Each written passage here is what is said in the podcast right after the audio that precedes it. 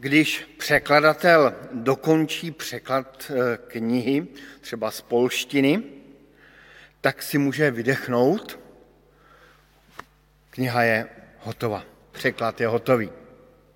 Smutný úděl překladatelů je ten, že za poměrně krátký čas eh, mohou začít s překladem znovu. Protože zhruba během deseti let se významy slov v jazyce mění a vývoj jazyka stále prochází změnami. A tak se knihy, ty dobré knihy, eh, takové ty nadčasové knihy, překládají zhruba v rytmu jednou za deset let. Ehm, jako příklad toho jazykového vývoje můžeme uvést to známé slovo vytočit. Ehm, možná, že děti už ani neví, co to znamená vytočit telefonní číslo, nebo proč říkají vytočit. Ještě těžší je to potom ale při výkladu biblických textů, zvláště osobních dopisů a zvláště dopisů starých dva tisíce let. Toho se tolik změnilo za tu dobu. A tak je to poměrně nesnadné jak pro vykladače, tak pro posluchače. Jak rozeznat, co je nadčasové a co je dočasné, vynucené okolnostmi tehdejší doby. Tak pojďme tedy projít tu první kapitolu Apoštolova dopisu Timoteovi a snažit se v ní hledat inspiraci od Pána Boha Eh, pro nás dnes, v 21. století. Pavel píše eh, tomu Timoteovi takové mentorské rady. Mentorské rady mladému kazateli, nebo možná mladému pastorovi, nebo misijnímu pracovníkovi, nebo pomocníkovi. A jsou to takové rady, eh, jak se má zachovat a jak má řídit církev. Jméno toho muže byl Timotej, což byl takový mladý spolupracovník, eh, ke kterému měl Pavel osobní vztah. A eh, já bych ho spíš tak jak nazval jako hasič požáru. Pavel ho vždycky posílal tam do nějakých zborů, kde byl nějaký problém, anebo eh, pracoval vždycky jako takový následný pracovník. Pavel něco, něco rozpracoval, někde misijně působil a Timoteus tam potom dál eh, následně pracoval a vyučoval ty lidi, zatímco Pavel dál konal misí. A to byl právě problém toho, nebo eh, důvod sepsání toho prvního listu Timoteovi. Po krátkém a zbožném pozdravu eh, jde Pavel k věci. Jako by byl nedočkavý je vidět, že mu velmi záleží a velmi leží na srdci osud eh, misijního díla, které Pavel založil. Hned v třetím verši čteme. Když jsem cestoval do Makedonie, vybídl jsem tě, aby zůstal v Efezu a nařídil jistým lidem, aby neučili odchylným nebo nepravým naukám. Tedy o co Pavlovi i hned od začátku je, to je udržet zdravé učení. A otázkou je, co to zdravé učení vlastně je. Je potřeba si uvědomit, že v té době Bible nebyla. V podstatě ten dopis Timoteuf je teprve součástí vznikající Bible. Eh, že nebylo nějaké jasné eh, učení. No co se tedy dělo v Efezu? Zdá se, že tam byla skupina jistých konkrétních lidí, tak to čteme v třetím verši. Ti lidé by měli poměrně silné sebevědomí, tak to čteme v sedmém verši. A o jádru Evangelia e, tam Pavel používá takový zvláštní výraz o plánu spásy nebo o řádu pořádku spásy.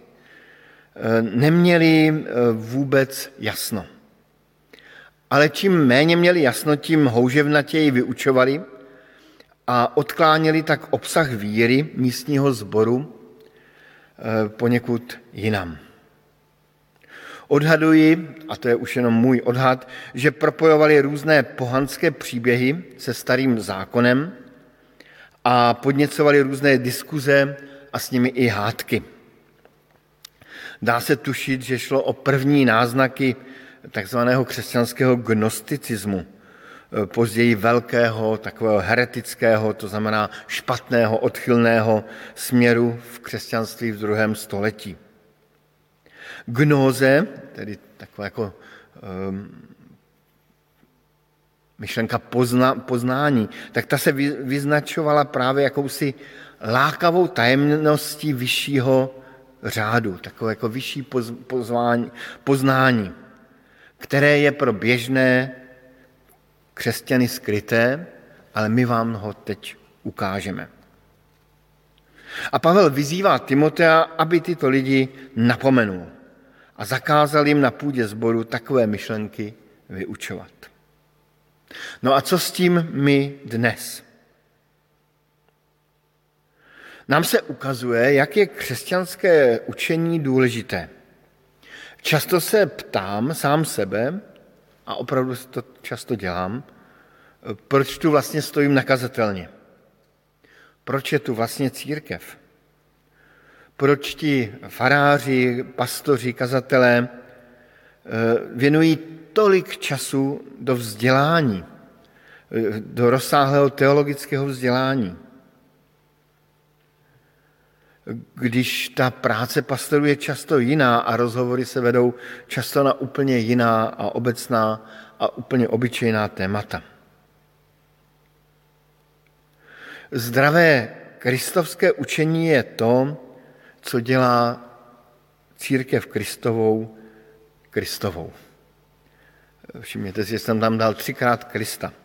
Zdravé kristovské učení je to, co dělá církev Kristovou, Kristovu církví Kristovou. Co ji dělá přitažlivou. Kdykoliv se církev odchýlila, jak svým učením, tak svou praxí, od toho pomyslného jádra Evangelia, kostely se časem s určitým spožděním, ale jistotně vyprazňovaly. Zajímavé je, že zřejmě každý učitel touží ukázat eh, svým žákům to jádro. Kolik knih se tomu věnuje, k jádru křesťanství, tajemství křesťanů a tak dále. Lidé se touží dostat k té podstatě, jakoby k té základní pilulce, kterou když sní, tak všechno bude úplně v pohodě a už se stanou křesťany. Lidé se taky, někteří lidé snaží pochopit nějaké to tajemství, které se skrývá někde v podzemí Vatikánu, možná v podzemí cukrové, někde v trezorech, co je běžným smrtelníkům skryto. Kolik i takových knih je. Zkuste si dát do vyhledávače v Google a objevíte, kolik takových knih najdete. Už ve vás, v názvu mají to tajemství církve, tajemství Vatikánu, vatikánské trezory, papežova knihovna. To jsem dnes ráno se tak rychle podíval a tak z paměti zhruba jmenuji názvy knih. Vlastností všech falešných učitelů je, že přijdou s něčím novým, něčím tajemným, neobvyklým a zajímavým. S čím tedy přichází Pavel? Co je to Pavlovo tajemství? Pavel se drží staré víry. Um, nevím, jestli na Slovensku znáte onu píseň eh, spirituál eh, Zachovejte starou víru kde se zpívá Byla dobrá a tam můžete vymýšlet různá jména pro Adama, pro Davida, eh, byla dobrá pro Josefa a byla dobrá třeba pro mě samotného také. Pavel se drží té staré víry, kterou přijal od Pána Ježíše Krista, od apoštolů. A v tom pátém verši říká, že cílem tohoto nařízení, přikázání, všimněte si, že on tam mluví vyloženě o nařízení, přikázání, ne o nějakém hnutí mysli, je láska z čistého srdce, z dobrého svědomí a z upřímné, tedy nepředstírané víry. Tedy tím hlubokým a pravým tajemstvím Kristovy církve je láska. Žel, ta láska, která v církvi je, je nejednou e, zakrytá geniálními myšlenkami, hloupými výroky, různými hádáními, exotickými myšlenkami, tlustými kazateli a podobně. Pavel tu lásku charakterizuje a jako takový provaz, který je spletený ze tří vláken. Říká, že to má být láska z čistého srdce. Tedy zřejmě jde o tu lásku nezištnou, kdy někoho miluji jen proto, že ho prostě miluji. Um, asi se vám někdy stalo, a takové chvíle jsou strašně zvláštní, kdy k vám někdo přijde a něco vám donese například, nebo se vám stane to, co mně se stalo tady na Cukrové eh, někdy na podzim, že jsem přišel eh, do kuchyně a na stole ležela kabela s klobásou a, a kdo ví ještě s čím. Ani tam nebyl vzkaz, ani nevím, od koho to je. Někdo prostě udělal projev lásky jen proto, že to chtěl. Tak mu teda touto cestou děkuju. Eh, to, jsou, to, je, to je ta nejzjištná láska, láska z čistého srdce. Eh, v různých sektách se používá taková metoda takzvaného love bombingu, eh, kdy se snaží ti členové nějak neskutečně laskavě a příjemně uvítat nové členy. A je to tak laskavé, tak cukrovité, že to je až podezřelé. Ale spousta lidí to podezření jako nepojme a, a pak postupně vstoupí do těch struktur té pochybné nějaké skupiny. To už není čistá láska. To už je láska kvůli tomu, abychom toho člověka, tak říkajíc, chytili na udičku. Pavel mluví o čisté lásce, lásce nezištné. Potom mluví o lásce z dobrého svědomí, to je ten druhý, eh, druhý, eh, druhé vlákno toho provazu. Láska z dobrého svědomí. Ten pojem svědomí je něco, co Pavel přenáší v této epištole z řeckého světa. My dobře víme, co je to svědomí. Je to jakýsi vnitřní hlas, který, jak jinde v epištole Římanům Pavel říká, který nás obvinuje a jindy zase chválí. Láska z dobrého svědomí. E, tam si znovu připomínám, že Pavel mluví, že ta láska je přikázána. Cílem, cílem našeho vyučování, nebo našeho, spíše tam je nařízení nebo přikázání, je láska. A člověk by měl mít i dobré svědomí v plnění svých povinností ve vztahu k lásce. Nedávno jsem měl diskuzi, jestli lze lásku nařídit. Kolikrát si člověk musí nařídit lásku, když máš doma třeba plnit nějaké drobné povinnosti. Když se mu něco nechce udělat, takovou nějakou banalitu typu vynést koš, Cílem našeho vyučování je láska i z dobrého svědomí. A potom je tam upřímná víra, láska z upřímné víry. To je víra v milujícího Boha, který se pro lásku k lidem obětoval. To je ta láska, která plyne z toho poznání Apoštola Jana. My milujeme, protože on první miloval nás.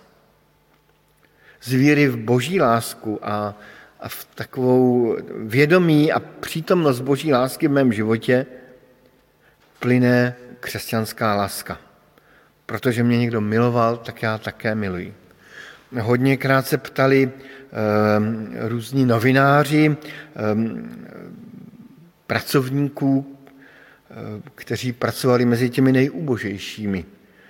Um, už jim se ptali matky, matky Terezy, a, ale i dalších, proč dělají to, co dělají. A častá odpověď byla, Moje láska je odpověď na Golgotu. Tedy to je ten cíl, to je to pravé poznání, ta pravá gnóze křesťanského učení. Milovat. Začali jsme cílem a pojďme k obsahu. Obsahu křesťanské víry. Co je ten obsah toho věření, té víry? Um, v té první církvi často vycházeli z jediného psaného podkladu, což byly texty starého zákona, které měli obvykle k dispozici z místní synagogy nebo v místní synagoze, nebo které znali z místní synagogy. A Pavel nám tam ve stručnosti vysvětluje, nutno říci, pokolikáte za, za svůj život, smysl a účel zákona, všech těch starosmluvních zařízení. Jejich smysl je především tom, že ukazuje na hřích. A v těch verších 9 až 11 se velmi rozhorlil. Je tam přímo seznam takových pikantních hříchů, také pikošky. Ten seznam je psán v pořadí desatera, podle verze Septuaginty, tedy eh, řeckého překladu starého zákona. A ty příklady hříchů, které tam Apoštol Pavel volí, jsou aspoň na počátku o level nebo o úroveň vyšší, eh, než běžně známe. Eh, známe přikázání cti otce a matku a Pavel už tam rovnou mluví o matkovrazích a otcovrazích. Zřejmě naráží na něco, co se tam stalo, nebo o čem se mluvilo, že něco takové, k něčemu takovému došlo, že děti zabili své rodiče. Pokud jde o smilstvo, nespokojí se s obyčejným cizoložstvím, ale mluví o těch, kteří lehávají nebo líhávají z muži. Tedy těm, kteří své manželství obohatí intimním stykem s muži, případně, jak bylo v té době zvykem, i s malými chlapci. Ehm, a tím Pavel zase upozorňuje na to, že, že své sexualitě a košatosti sexuality je potřeba dát nějaké meze. Potom pokračuje dál, e, mluví o lhářích, o křivých svědectví, tak to už, to už je takový normální level e, toho, těch, těch, těch hříšností. E, to je něco už, co známe z běžného života společnosti. A ten seznam hříchů potom rozšiřuje slovy, a co ještě eh, jiného se příčí zdravému učení? Podle Evangelia slávy blahoslaveného nebo blaženého Boha, které mi bylo svěřeno. Tady je zajímavé, že na druhém konci toho, toho oddílu Apoštola Pavla o zákoně Pavel mluví o učení podle Evangelia. Tedy zákon židovský eh, nahrazuje zákonem Kristovým, Kristovým, zákonem lásky. I v duchu jiných míst, eh, o kterých Pavel mluví, třeba ten, to, to známe s Galackým, jedni druhých břemena neste a tak plňte zákon Kristův. Připomínám, protože pocházím z Čech a jsem milovník jednoty bratrské, tak když vznikala jednota bratrská v, v Čechách někdy v roce 1457, tak si říkávali ne jednota bratrská, ale říkali si bratři a sestry zákona Kristova. Bratři a sestry zákona Kristova. Takže i my eh, tady na Cukrové máme být, a nejenom na Cukrové, máme být bratři a sestry zákona Kristova. No a potom vyjmenování všelijakých pikantností se Pavel jakoby zarazil. A najednou rychle a obrovským obratem se obrací sám k sobě. A v podstatě v tu chvíli mě to začalo být velmi sympatické. Když ukazujeme na cizí hřích, je dobré velmi rychle se podívat do vlastního srdce a do vlastního života. Pavel jakoby nechtěl vypadat jako ten svatoušek, který se povyšuje. Byl si velmi dobře vědom svých hříchů.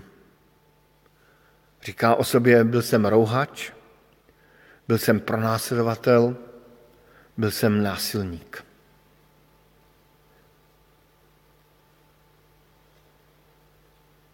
Tedy hříšník mluví o hříchu. Ne svatý mluví o hříchu, ale hříšník mluví o hříchu. Vzpomínám si na jednu chvíli, kdy jsme se sešli se skupinou bratří, abychom udělali zoufalý čin, abychom prosili Pána Boha za odpuštění hříchů předchozích generací zboru.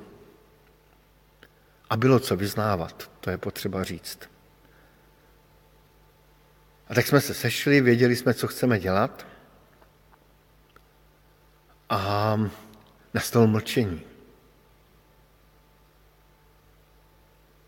V podstatě jediný, kdo jsem se pomodlil, tak jsem byl já takovou opatrnou modlitbou, protože jsem se taky u toho necítil úplně nejlépe. A potom do ticha pronesl jeden z mladších bratří, konvertitů, větu, která mi dodnes zní v uších. Pane Bože, nejsme lepší než naši otcové. Jako by si Pavel uvědomil, nejsem lepší. Jsem úplně stejný hříšník. Ale najednou něco způsobilo, že hříšníkem už není. Ve 14. verši čteme ty krásná slova, které známe i z epištoly Římanům.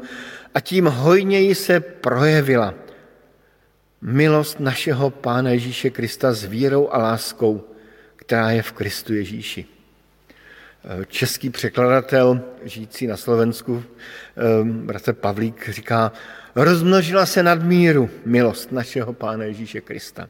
Jakoby překypěla Eh, překypěl hrnec milosti eh, na, na, na, na naší potně.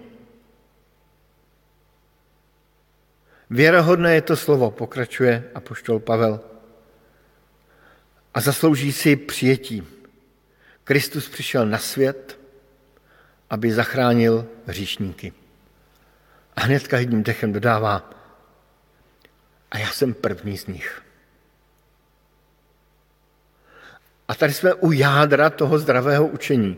Kristus přišel na svět, aby zachránil hříšníky.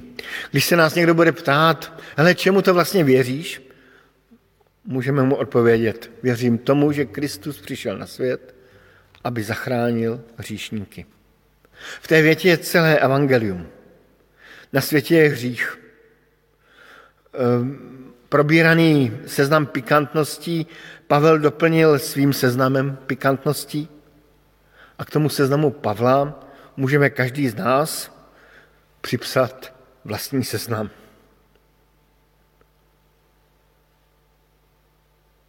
Možná, že není takový drsný a pikantní. Já když jsem byl dorostencem, tak jsem se tím celkem trápil, protože jsem slýchával eh, taková srdcerivná svědectví, skazatelný, o tom, jak někdo žil spustle, neposlouchal rodiče, eh, bral drogy, ukradl, ukradl něco z domu, eh, dostal se do vězení a pak se obrátil a žil novým životem. A já jsem se snažil, aspoň snažil, teda neříkám, že jsem vždycky poslouchal rodiče a byl jsem takové jako poslušné dítě spíše, ale dnes bych ten seznam rozšířil i o hříchy, který bych raději nezveřejňoval. Ale každý, ať malý nebo velký hřích, má před Bohem velkou vážnost. A s každým hříchem bylo od nepaměti potřeba něco udělat. Židům ve starozákonní době to připomínala oběť malého zvířete. My dnes žijeme v době pod křížem. v době, kdy věříme, že Kristus Ježíš přišel na svět, aby zachránil hříšníky, aby se za nás obětoval na kříži. Proto je nám ten symbol kříže, který je i tady modlitebně tak blízký a vážíme si ho. Byť je to v podstatě popravčí nástroj. Je nám blízký kvůli tomu, že na něm umíral za mé i tvé hříchy, Boží syn, aby nás očistil od zlého svědomí a dal svou láskou motivaci k milování. Není hříchu, který by nemohla Kristova krev očistit pro ty, kdo v něj věří. Když jsme byli v takovém kroužku, byl mezi námi mladý muž, který se vrátil z cizinecké legie. Chtěl změnit svůj život a vyprávěl nám lecos. Až z toho mrazilo, co zažil. Potom se modlil a já jsem nebyl, byl jsem vzdálen od něj, ale velmi dobře jsem věděl, co všechno vyslovuje. Až jsem dospěl do chvíle, kdy jsem si říkal, to, to, to snad přece nemůže ani Pán Ježíš odpustit.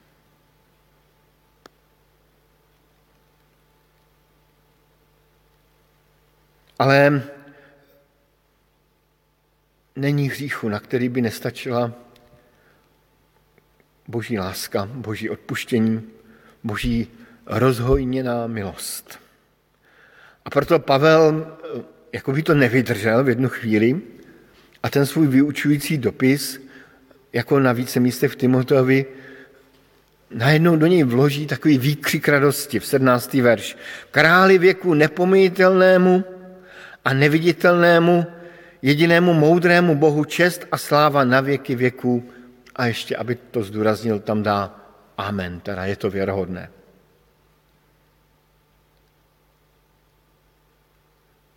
přepadnou nás někdy taky v životě, když přemýšlíme nad svým životem, nad, nad životem lidí, nad evangeliem, takové, takové záchvaty radosti jako apoštola Pavla.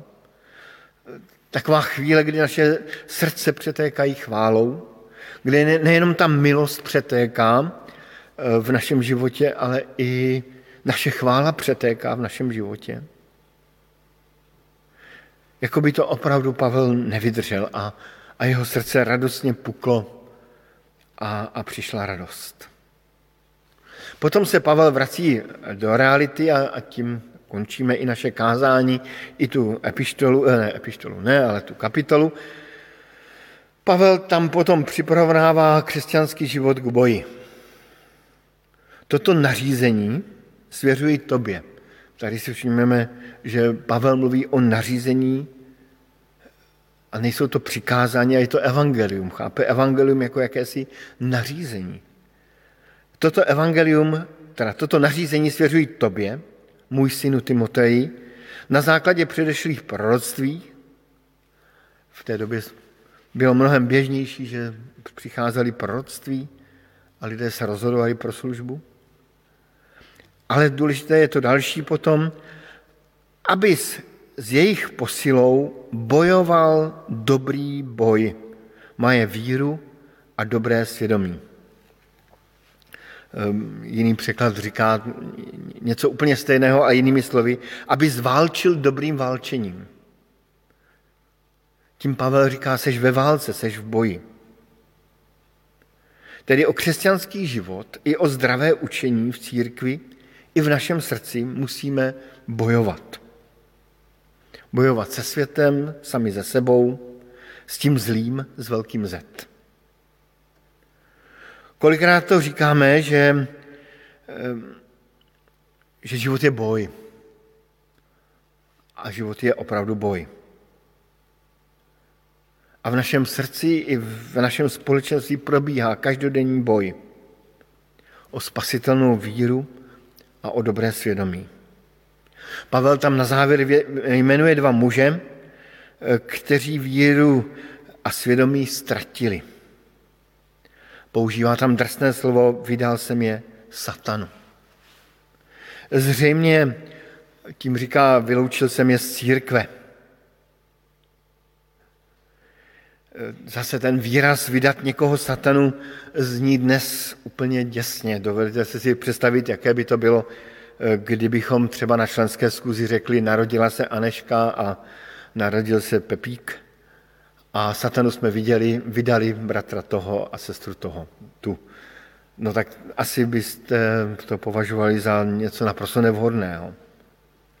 Ta první církev byla taková drsnější.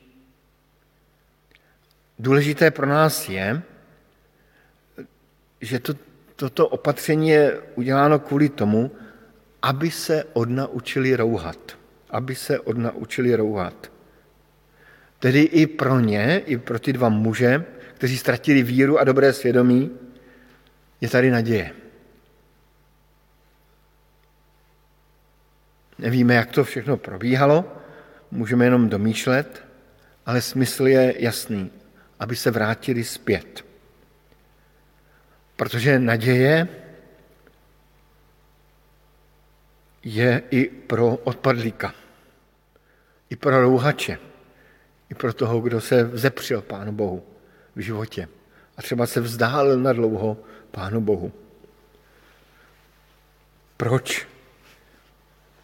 Proč ta naděje zůstává? Odpovědí je to jádro zdravého učení. Protože Kristus Ježíš přišel na svět, aby zachránil říšníky. Amen.